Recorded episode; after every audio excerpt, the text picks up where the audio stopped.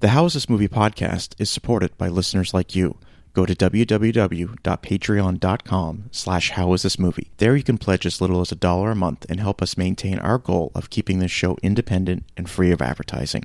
Hello everyone and welcome to How Is This Movie? My name is Dana Buckler and thank you for taking just a little time out of your day to listen. Be sure to follow us on Twitter at How Is This Movie like us on Facebook at facebook.com slash how is this movie. You can always reach out to me with questions or comments at hitmpodcast at gmail.com. And finally, if you're enjoying the show, please take a moment and leave a review on whatever platform you use to listen. A few weeks ago, I watched a short film on YouTube called The Long Arm of the Leprecon. The 15 minute short begins as a fun romantic comedy and quickly escalates into something unlike anything I have seen in a long time. And believe me when I say that is a good thing. I became fascinated with the long arm of the leprecon and I had to learn more about it. On this episode, I was delighted to speak with Kelly Goodner, the writer and director of the short film. Kelly was an amazing guest. We had a great conversation, and along with learning everything I wanted to know about her short film, I also discovered that Kelly has a passion for many of the same films and franchises that I do. You can tell just by listening that Kelly and I could have talked movies for hours, and believe me when I tell you that she will be a returning guest very soon. Now let's talk to Kelly. Kelly, welcome to How Is This Movie? I'm so thrilled that you could join me. Uh, I'm going to do something a little different right now. I'm going to make this the first interactive episode of How Is This Movie? And by that Ooh. I mean anyone that's listening to this episode, I want you to go to the show notes of this episode. There, you're going to find two YouTube links. The first link is going to be for the actual viral video, which was the inspiration for the long arm of the, of the leprecon. And the second link is going to be the short film that we're talking about today, The Long Arm of the Leprecon. So that way the listeners you can you can absolutely understand everything we're talking about when we're going over the discussion of this short film. So Kelly, how are you today? I'm great. Thank you so much for having me. Absolutely. So, there's a lot I want to know about this short film. there's a whole lot I want to know with. Let's start at the very beginning because this viral video that the short film is based off of, it's a very popular one. It's one that I've seen. I mean, I think it's absolutely hilarious. So, take me through the absolute beginning genesis of the long arm of the leprecon actually i mean i think it came out the the original video maybe in 2008 i mean it's an old one you know so basically the reason i wrote it at all or wrote short films at all is because i've always been kind of into writing features you know i never really thought about making short films so much and i thought or I heard that people were buying short scripts. And I thought, well, geez, I can write one of those way faster, you know, than I can write a feature and maybe sell it quick. And so I wrote this one um, based on this being something that just actually happened to me. Uh, trying to, my anniversary uh, with my boyfriend was on St. Patrick's Day, and, and he thought this video was funny, and I was going to buy him this shirt. Uh, and then it didn't come and I went through this whole customer service, you know, battle over it, and which is so ridiculous because the video is ridiculous. Buying a shirt for the video is ridiculous. It just got funnier the longer it went on. You know how embedded I was becoming in this, and I thought, well, you know, I'm going to write a quick comedy short script about this. And I wasn't even planning on making it. And uh, then my friend, who's an actress, said, "Well, can I play you in the movie?" I, you know, said, "Oh yeah, sure." And so then I thought, well, I'm going to make it really quick with friends. And then the second you start planning or making decisions, it just gets bigger and bigger and bigger. And as you can see, it got way, way bigger. And uh, and once James Hong came on, it just got like, okay, now I have to do, you know, James Hong justice, and it has to get bigger and bigger. And uh, but that was really where it came from. Was just I'm going to write a short script. I'm going to sell it to someone who wants to make short script and um, or short films. Then that I was going to do it with friends, and then it kind of turned into this strange epic. When did this start? When, when did this whole process start? It came together very quickly when I actually made it. I had only probably a month of pre production on it. It was, I guess it was 2014, just after St. Patrick's Day. So we shot on Easter in 2014. So, but I spent two years in post production. Two years in post production. Okay. Yeah, I shot in four days and spent two years in post production. Okay, so let's. Okay, we're gonna come back to that in just a moment. So, first of all, I'm happy to hear that this is based on a true story. Yes. So th- that's that's outstanding. So you write the short script. Your friend says that she wants to play you. No problem there. Tell me about what happens before you start shooting. How do you get the other actors involved? I mean, do you reach out to casting directors? I mean, how does how do you ca- how did you cast this short film? I mean, honestly, I think when somebody sees the film, they, I think, I mean, and hopefully that's the reaction. The biggest part of the comedy to me is why did someone make this? you know, why this? Why now? You know, why not? Why such a roundabout, you know, angle into it? And that's kind of what's funny about it to me. And so, really, honestly, had I had everything planned out to a T, I probably wouldn't have made it. It was that I did make just one decision at a time organically based on the last decision. You know, so it, it really wasn't planned in such a okay, here's here's the usual process for making one of these, the professional process. I didn't end up going through that route and honestly, had I um I probably wouldn't have made it or finished it because logic would tell you this is not the most uh, safe project, you know, to be making. So yeah, I went. I had my friend who, I mean, she's a trained actress. You know, she's not just a friend. But uh, Mary O'Neil, she played me, and then so I knew a couple of other actors too, like Steve Moulton, who plays the troll. He was in Sharknado. I mean, he's been in you know some things. And then I thought about uh, cameos, you know, for different things, and I thought, well, you know, what about the landlord? Maybe that's an opportunity to get somebody. And the seriously, the very first person I thought of was, do you think we could get James Hong? And uh, because I love Big Trouble in Little China so much, and Revenge of the Nerds too, and Wayne's World too, and, you know, a bunch of stuff. Obviously, Blade Runner and Chinatown. Uh, Jim Hemphill, the producer, said, well. You know, there's it, there's no harm in trying. So I went on IMDb Pro, looked him up, and found direct contact info for him so it was kind of just a streamline. And the second he said he would do it, then it kind of got kicked up a notch. The Leprechaun was actually the biggest challenge in terms of casting because I really, it wasn't actually written for a woman or anything in particular. It wasn't written necessarily for a little person.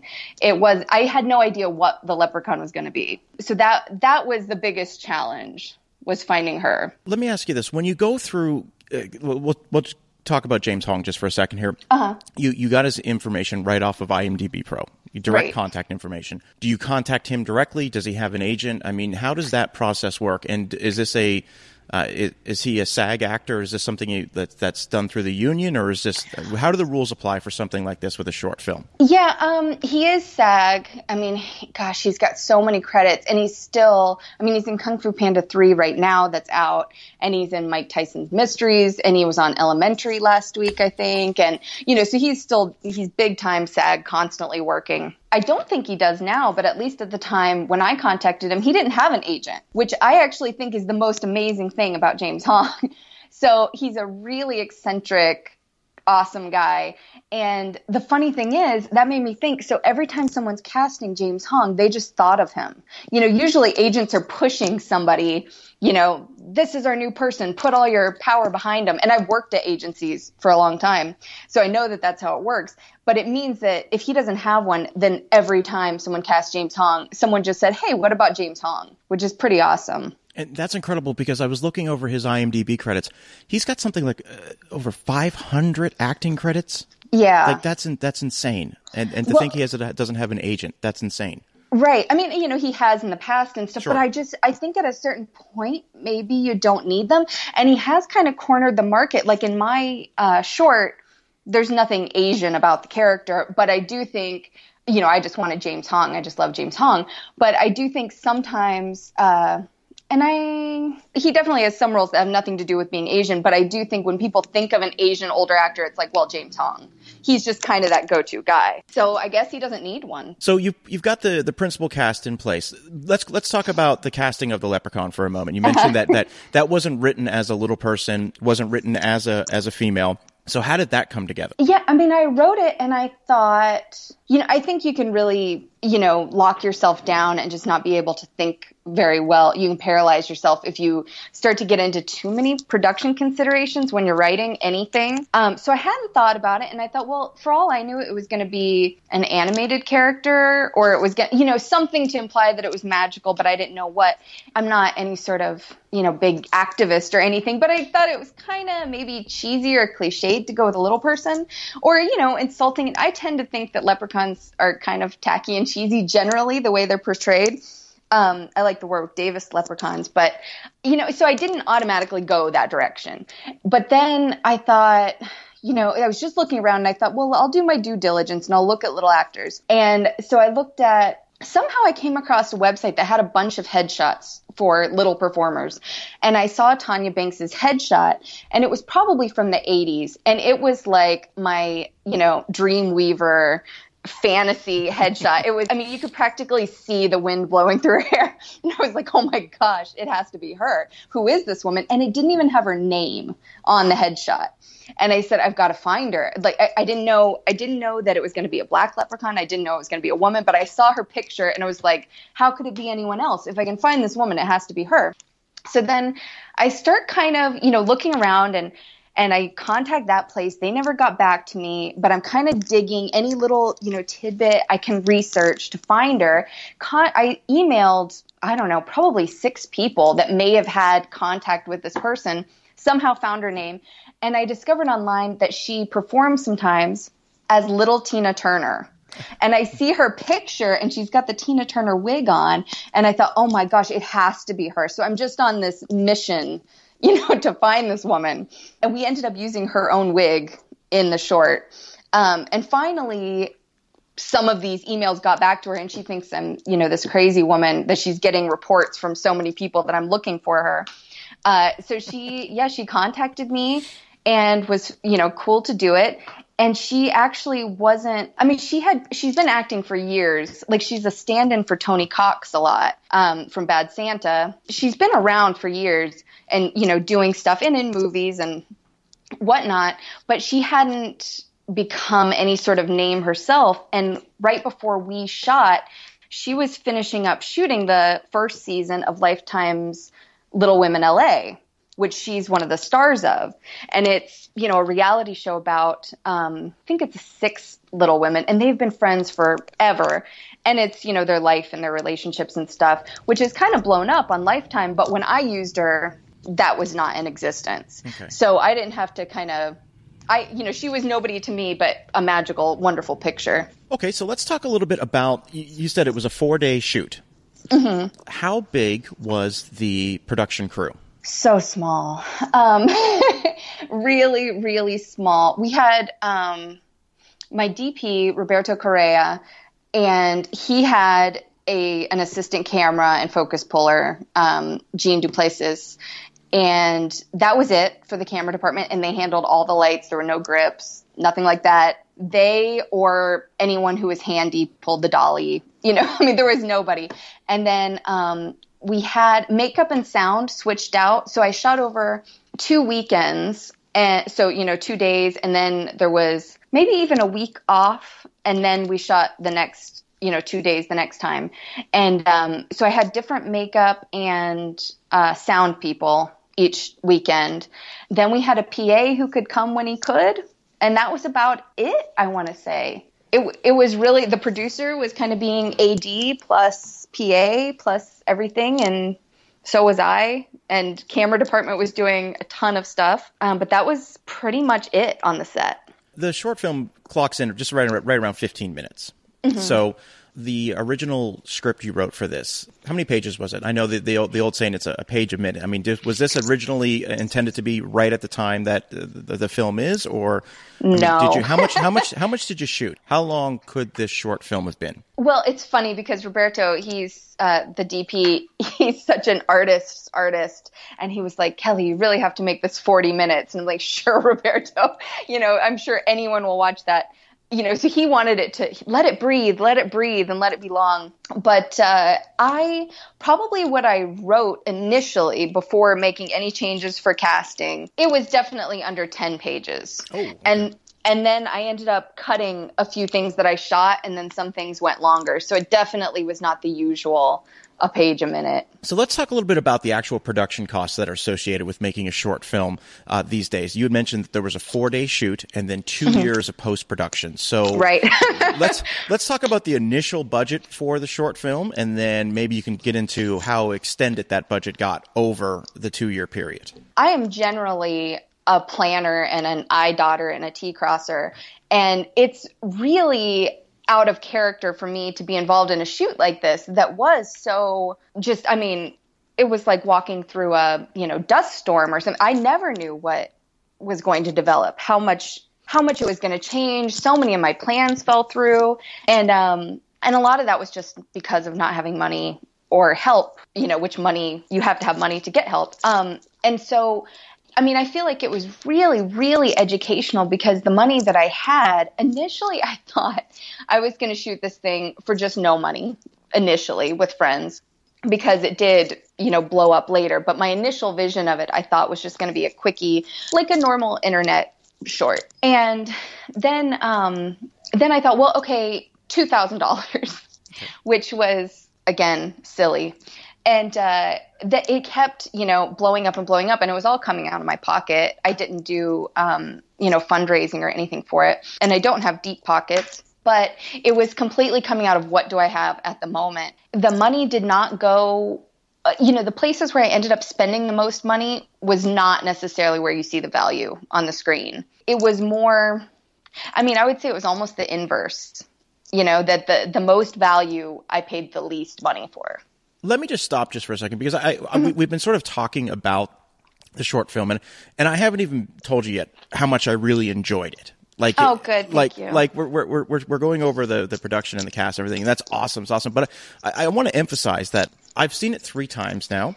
Okay. and I really, really enjoy it, and it's one of those ones where you're you're absolutely right. You're kind of like, where does this come from? You know, where right. where where's the where does the inspiration come from? We we've covered that and everything. Just on a technical level, though, mm-hmm. let's talk about that post production if we could. Let's talk. about You've got you've got four days shot. It's in the can. You do the editing initial editing what what takes two years what well i'll i'll tell you it again nothing it it really wasn't one to one it it made virtually no sense um, because I had an editor originally. I this was so silly. I thought it could be edited in a month. You know, I had this editor lined up and he was going to edit it. You know, I kept confirming this is the deadline because I wanted to get it in for a certain festival and for like a, you know, underground fantasy kind of festival. And he, you know, kept confirming that he would do it. And I don't know what happened, you know, no reason to go into that, but his, with his schedule and whatnot uh, he didn't even start until that date. And I was like, yeah, okay, so I'm going to have to take it back.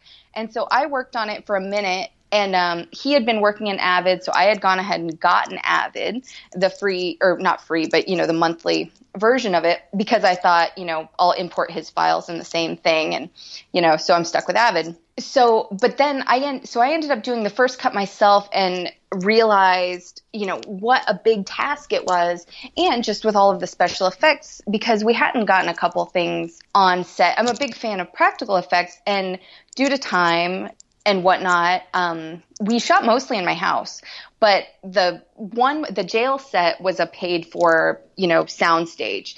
And so we only had a certain amount of time there. And there, what is now that wall of arms that grabs her was supposed to just be a Fright Night face, you know, sort of a big prosthetic mouth that jumps over her shoulder. And we just didn't have time. And so I'm stuck with, you know, a bunch of issues like that. Um, that needed to somehow be solved digitally. So we had we have a friend who runs a trailer editing company and they have every gadget and resource in the world except it turns out time. So like everybody else. So they were like oh you know no problem you know and good friends and no problem we can totally we can handle everything for you.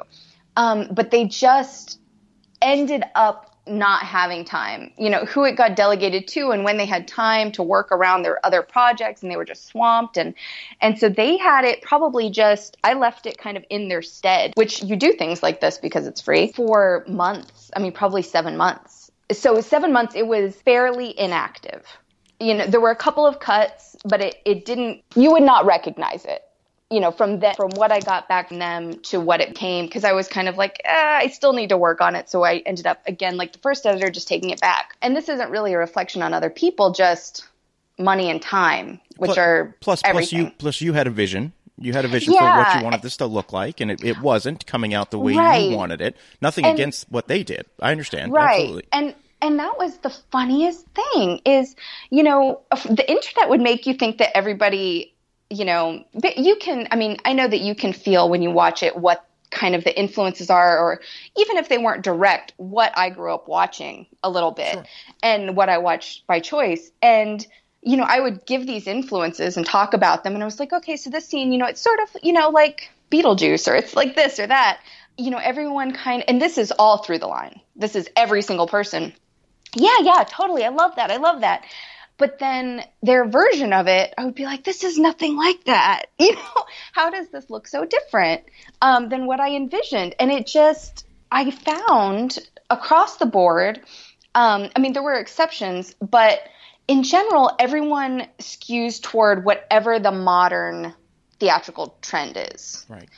It, everything skews that way. And to do anything remotely different, I mean, even the slightest bit different, I mean, you have to fight tooth and nail to try to get across, no, I don't want that. You know, I want this.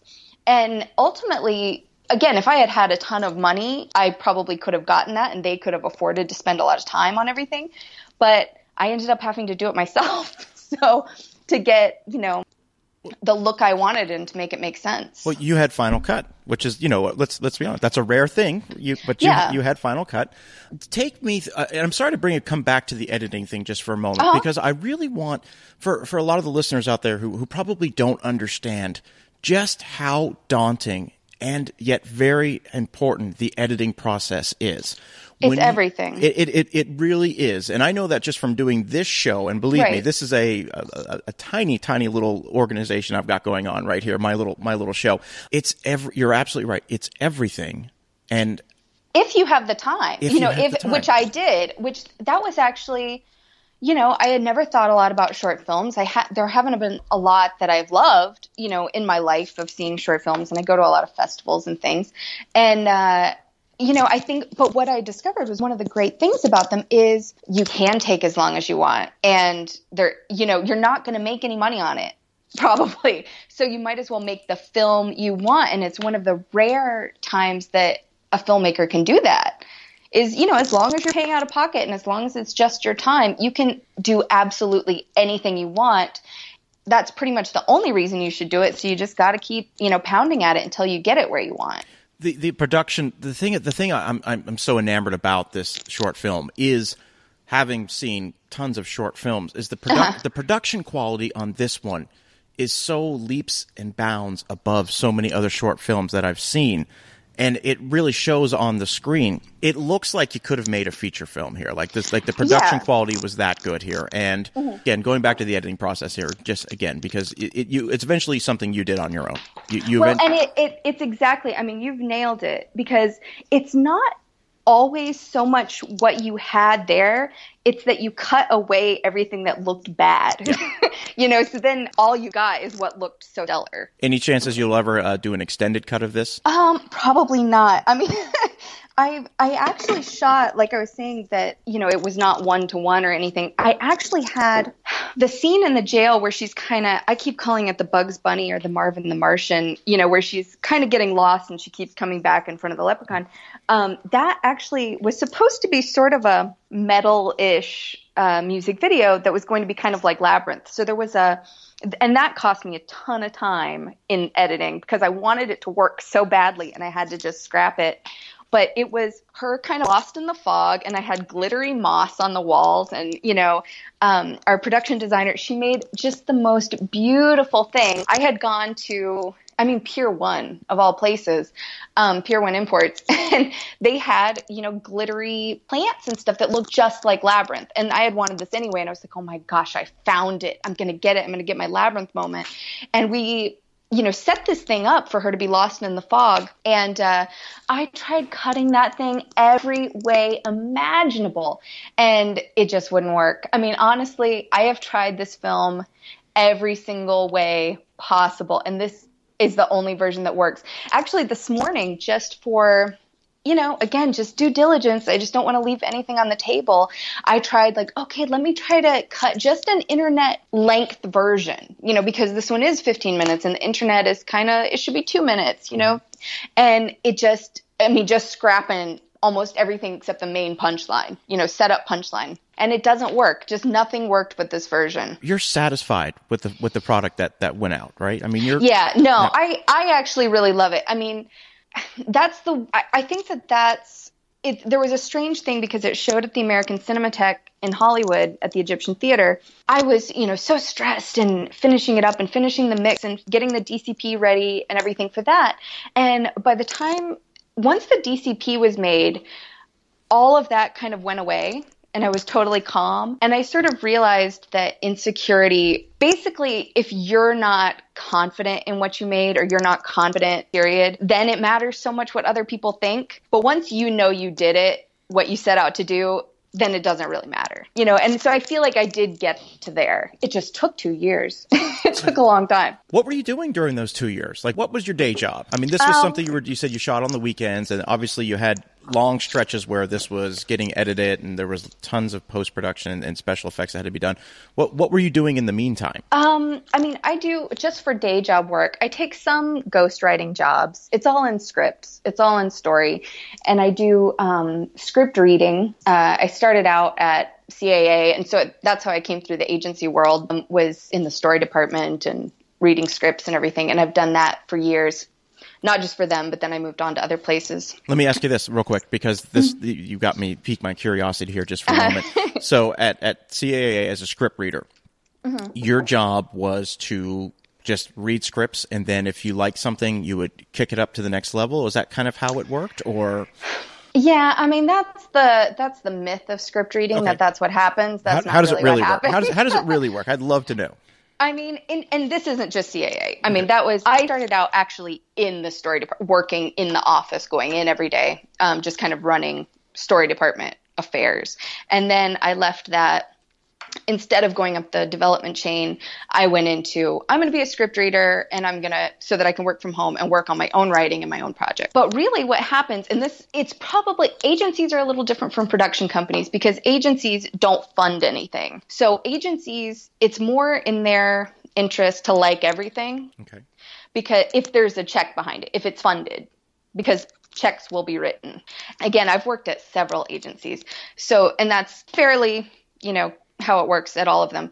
Um, whereas production companies, they don't want you to like anything because it's all checks, you know, that they're writing. Found in virtually both places that they pretty much know when it comes in the door whether they want it or they don't. You know, and that a reader's job every once in a while you can, you know, make a difference, but you know, and push something that no one's paying attention to or whatnot. But usually they know when it when it is submitted and when they hand it to you, whether they're doing something with it. And I don't feel like readers tend to matter that much at all. I wish we did, but we mm. I don't really think have that much of a say.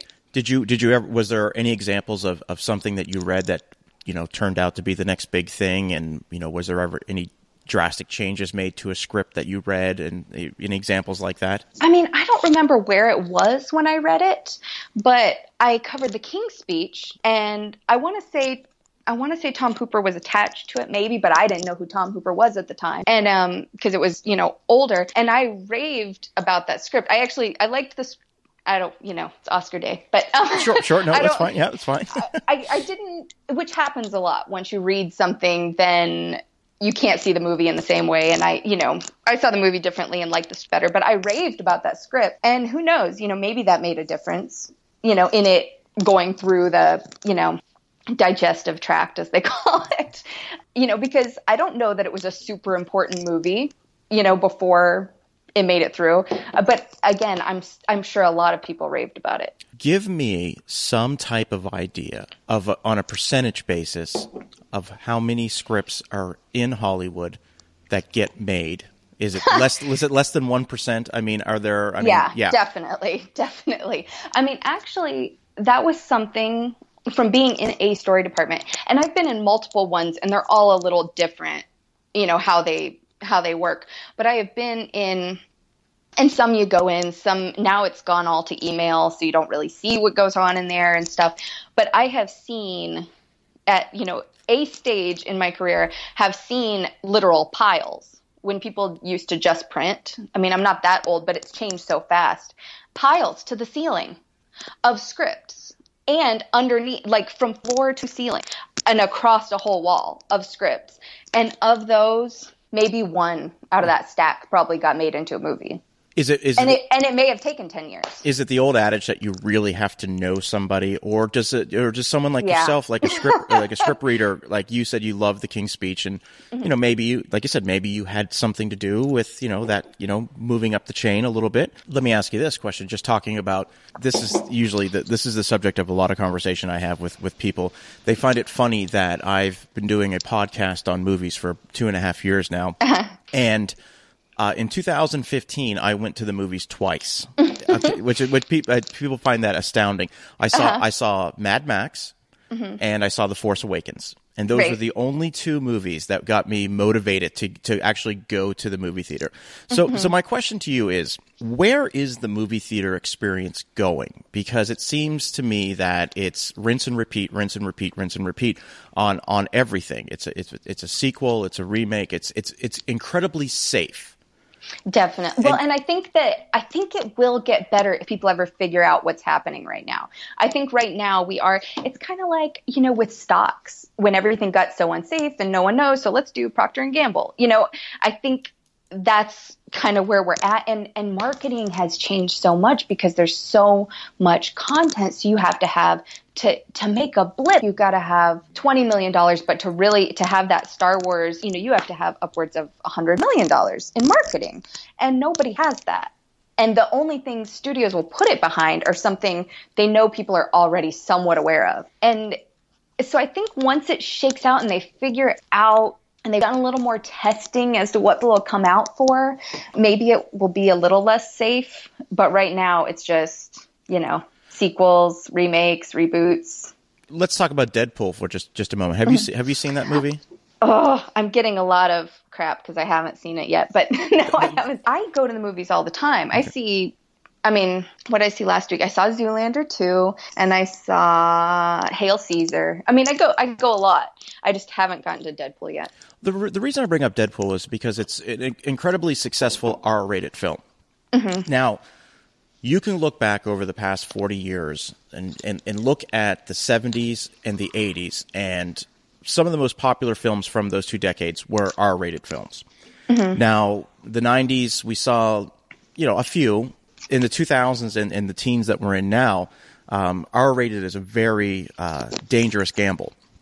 So my question is, with with the success of Deadpool, do you think we're going to see a little bit more push for for more R-rated films, or I don't know. I mean, I think that the reason they tried it with Deadpool is because superheroes are big. I, you know, I think um, comedies they're willing to go R-rated sometimes, and Deadpool was both.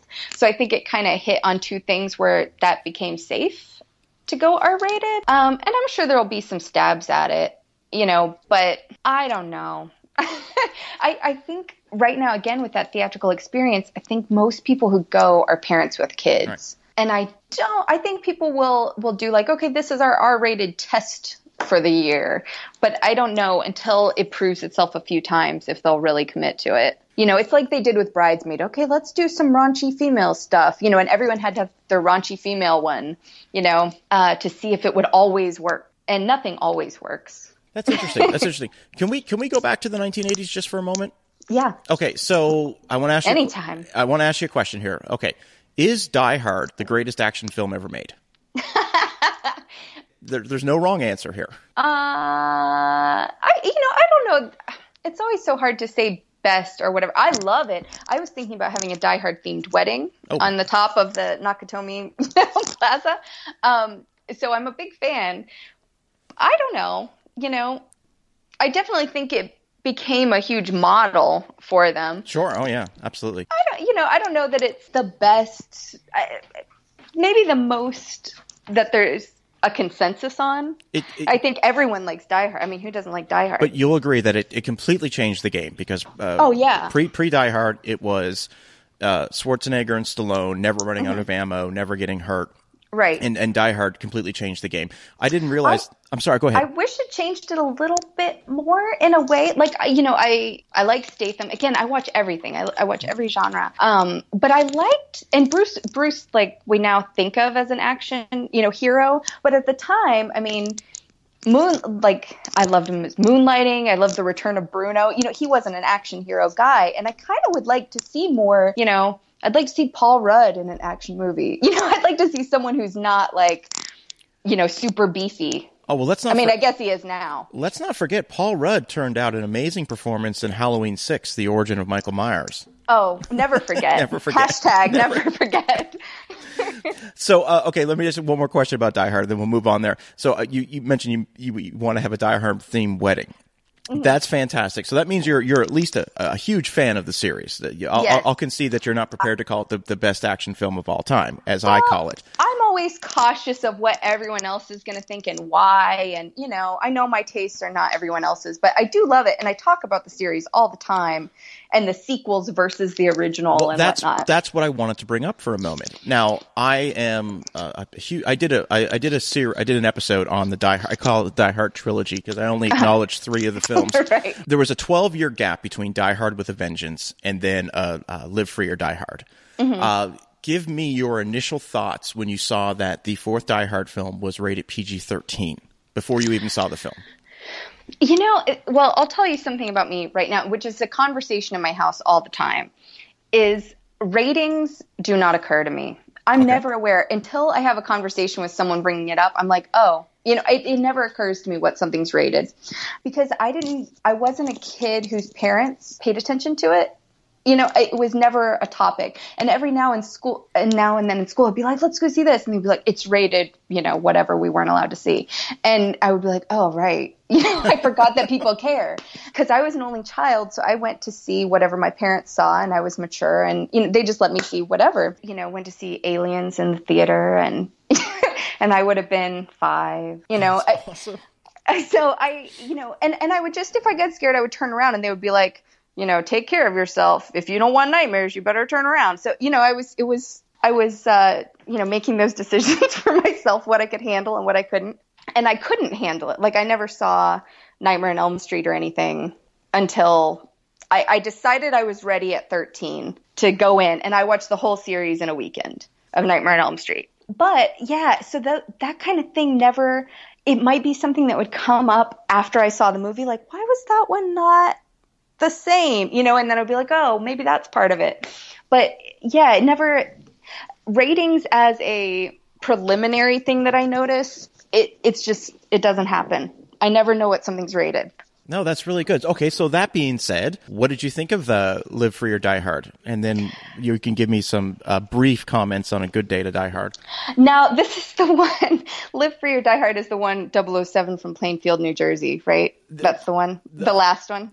Well, uh, no, li- li- live no live live, live, live Free or Die Hard is the one that uh, about computer hacking with and Kevin That's Smith has a cameo. Long yeah, and yeah. Mary Elizabeth Winstead. Okay. Um, yeah. You know, I mean, I'm okay with it, you know, but it's not the same. Here's the main problem with Die Hard, or the main issue. It was a contained action movie, which everyone wants contained now. They want Die Hard all the time. Yeah. But once he's not trapped in a building, like, what's the concept? you know, it's how is it Die Hard really anymore? Well, he it's John became- McClane, but it's not you know contained or anything so all of that suspense kind of goes out the window I thought I felt like he became a caricature of those 1980s action films that Die Hard worked so hard to, you know, distance Yeah. itself from in in the last two Die Hard films, and that's why I, though I, I thought Live Free or Die Hard was, you know, on a visual level, I thought it looked pretty good. Um, it was entertaining it was enough entertaining. uh, if you don't connect it to die hard you know Exactly, that's perfect. No, that's perfect. If it's just a you know if i just saw a movie with bruce willis and you know justin long mary elizabeth winstead i'm like oh you know that's kind of cool. And i like the idea of it's the kids grown up and stuff but uh, i don't know. It it's just not the same thing to me. I mean, I Bruce Willis used to be my guy, and I used to practice his smirk all the time. you know, like me and my friend would kind of do, you know, warring Bruce Willis smirks and compete. And uh, I think that at a certain point he kind of lost his smirk a little bit, and I think that that's sort of the Die Hard. That's the arc of Die Hard is him losing his smirk a little bit. you know, it just became less about a real guy that you related to. That's exactly. I mean, that's exactly it. I mean, you nailed it. You, you, that's. The, I mean, and I don't get me wrong. I love Arnold, and Arnold is not a, a, normal guy. You know, he's not a normal guy you relate to. So it doesn't have to be that. But that was Die Hard's thing. That was kind of what made it different. So let me ask you this: a Die Hard wedding. Who, um, who, who, who's Hans Gruber at the wedding? Is that the person who marries you? I mean, I'm trying to think who who plays that role. Yeah, I don't think we got that far. Okay. We've we've met Robert Davi a couple times. We've gone to see him sing, and um, you know, had romantic dates to hear Robert Davi sing Sinatra and whatnot. So that's all. That's as far as we got. Pretty much was Nakatomi Plaza and Robert Davi and maybe a Reginald VelJohnson. But I think, and then we were like, we can't afford that. Okay, so let me ask you this about the Fox Tower. So that's still a recognizable landmark for anyone who's oh, been to Los Angeles. Uh, truth be told, I've never been to Los Angeles. So uh, that's in Century City. Is that mm-hmm. correct? Okay. Yeah. Um, and you can see it. I mean, if you've seen Die Hard a lot, I didn't know that it was here, oh. and I saw it by sight. You know, which I wouldn't have thought that I could describe the Nakatomi Plaza to you until I saw it, and I was like, "Oh my gosh, it's the Nakatomi Plaza." That was fun, by the way. Thank you for talking Die Hard with me. I, I love talking Die Hard. I, I, almost brought up Nightmare on Elm Street, but I don't think we're going to have enough time to, to get oh, in. No problem. I'd love to, I'd love to hear your thoughts on Nightmare on Elm Street because um, I was one of those people who my sister, uh, God bless her, she's a couple years older than me, thought it would be okay to show this movie to me in '85 uh, on yeah. VHS when I was seven years old. If you listen, go back and listen to my episode called "The History of Elm Street." I tell a very uh-huh. traumatic uh-huh. tale about how. Uh, how that movie affected me and still affects me to this day. So th- I'll have you back on the show sometime to discuss Elm Street. That would yeah, be awesome. no, I ha- I had a similar flipping through channels experience with Elm Street before I ever sat down and actually watched it. I, I, was scarred for a number of years before I knew what I had seen. Oh, absolutely. No, I was right there with you. Let's go back, we could, back to the long, long arm of the leprecon. Bring me up to, you had its premiere at mm-hmm. the Egyptian Theater. Uh-huh. Okay.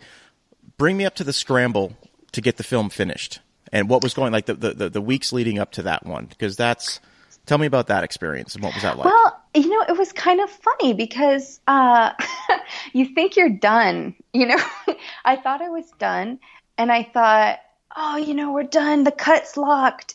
And then, um, you know, the music's locked and everything. And so we went in and did the mix, and our mixers, for what, you know, it, that's on the movie. You find people that you love, like, definitely, I will never use anyone other than them. And people that's like, no. Um, and the mixers were amazing. And they did Starry Eyes, which I loved the sound design in that, which wasn't how we found them. That was just, oh, you did Starry Eyes. But um, they were so, so, so good. And so we had gone in and done the regular stereo mix of that after finishing the score, which the score, that was, I guess, we left my folks' house in Florida uh, with the composer turning in his music, which that's another instance of just not having enough money because you can't ask people to work forever, you know, for a flat rate. So I en- ended up having to supplement the score myself and make the like I kept a lot of his music, but then you know maybe even half. I don't know. Uh, I ended up changing myself or coming up with new cues myself, and so that probably got settled in a month or so. I, I got that maybe a month and a half, and as soon as that was done, we had this wild scramble to find sound mixers for the post sound, and that was so hard because uh, no one wants to do sound stuff for just the love of it. Right. so, um, like, I love your project, I'll take it on. That's not why anyone's doing post sound. So that was really hard finding all of you know the people, and we had had really rough production sound because we were shooting on streets with cars whizzing by and things. So it, you know, some of that needed cleaned up and whatnot. So we got the mix done, the stereo mix. And then as soon as that was done, we thought, well, let's send it to a couple of people. And so we sent it to the Cinematheque because we know some people over there. And, you know, they have they will take shorts now and then and might program it in some series. And probably an hour after we sent it, we heard back like, yeah, you know, we're having this screening of The Sinful Dwarf, which is this Danish I've read that it's some places from 1974, some from 1976. So I don't know the actual year. But uh, anyway, they were having that as part of the Cinematic Void kind of underground Mondo series, and they were like, "Well, it's going to be a knife or a night of uh, dwarf movies and little people in films and stuff." And so it got programmed as part of that, uh, as part of that, and that was a week away. So then we had to go make a DCP, get the you know surround sound done, and I mean, it was right up to the last second getting all of that, that done and fixing like a blown out pixel in the film and it, it was it's amazing how many things come up as you're finally you're going to say I'm not going to touch this anymore. So you get it, you get it done at the very last minute. The you know the, the final hour. Yeah, it's done. It it had been programmed essentially before it was really done, done, done, done, done. Okay, so you you're you've got your premiere coming up. You've got mm-hmm. the premiere. Cast and crew is all there. Everyone's attending. Um, well, not really because it. I mean the the majority of the cast was there, but it was Valentine's Day weekend and no notice. So a lot of people already had their plans. James Hong couldn't be there because he was in a parade. it, it, was the um, Chinese Lunar New Year, and they were having a Chinatown parade that he had already been booked in advance to be on like the Kung Fu Panda float. So you know he couldn't be there, but it was it was actually really interesting as a premiere because I feel like it was such a strange movie to be paired with. So you know, I go to these kind of series all the time and am always finding, you know, I like the Mondo Macabro label and I'm always finding strange, you know, films to watch. But a lot of people on the crew are just a lot of people who want to make movies, period. Actors, you know, crew people.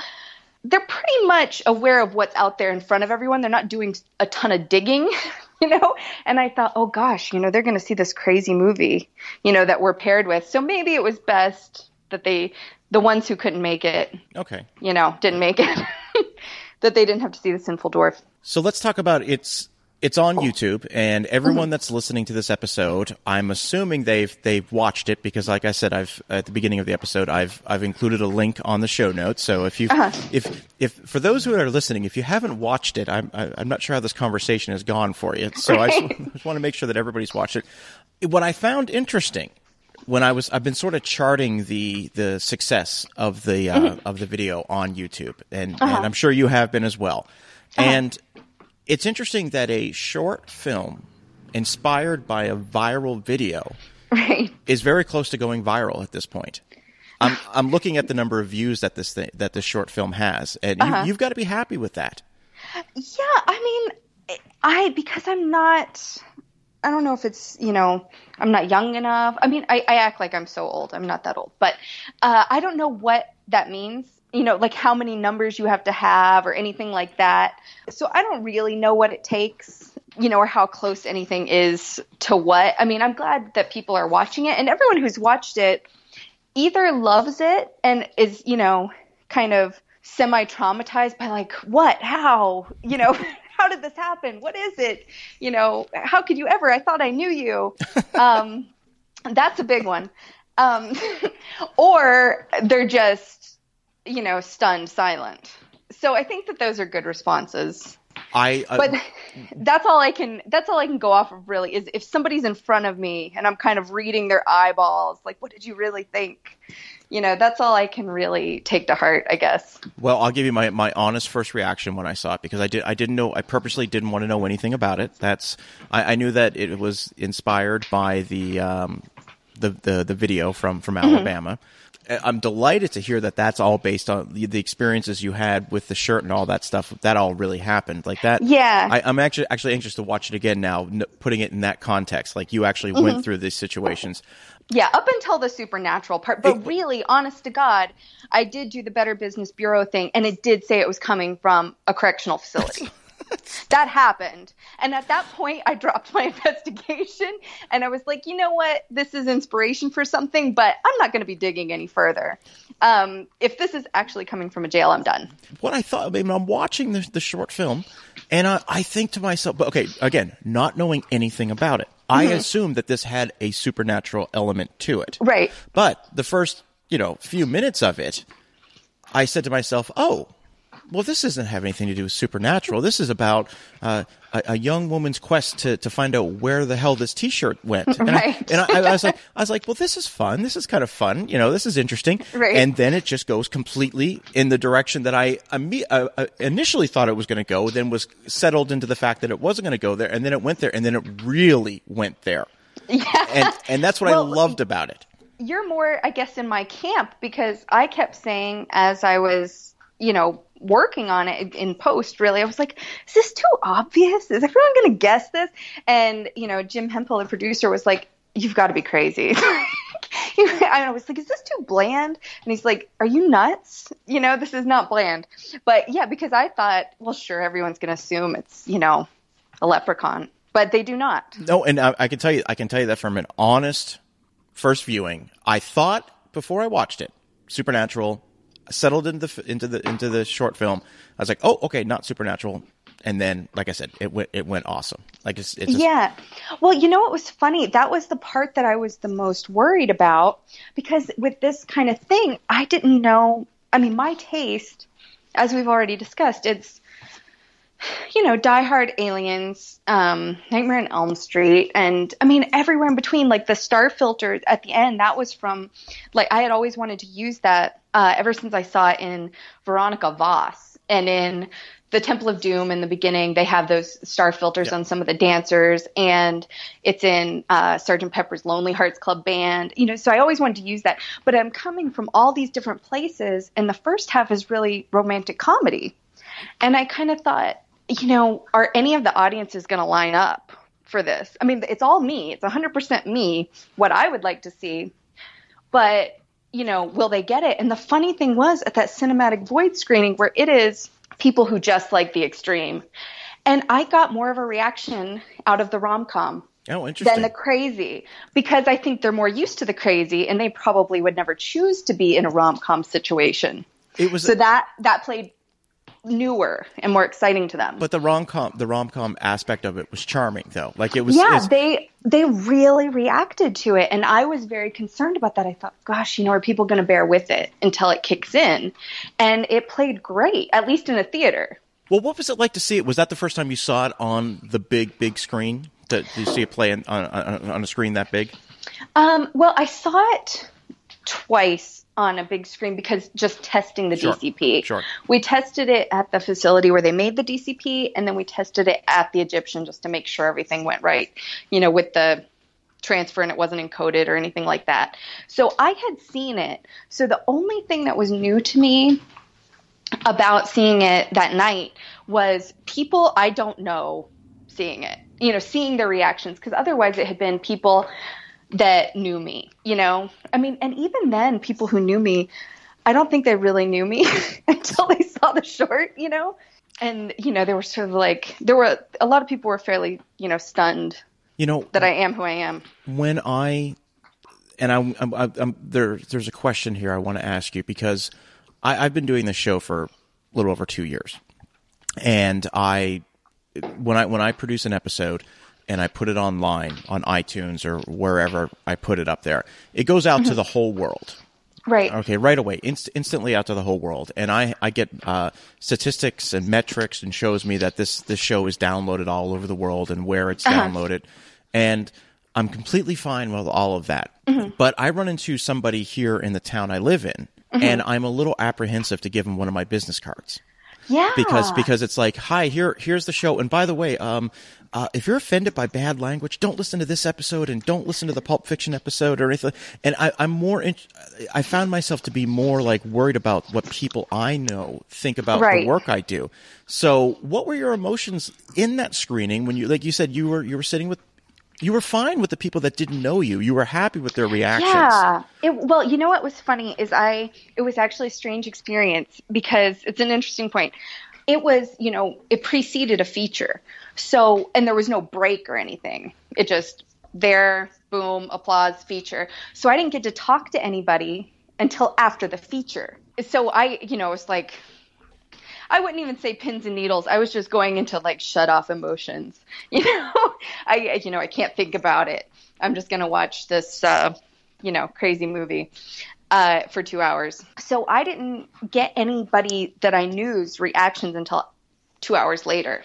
And uh, I initially thought that everyone hated it. This it was like a big conversation that night that I thought everyone was acting like kind of protective of me and oh no kelly just embarrassed herself and all of this. And you know because i could not read it at all because some of them understandably could not finish the feature. They had to leave and go get drinks. Sure. it's a pretty intense feature.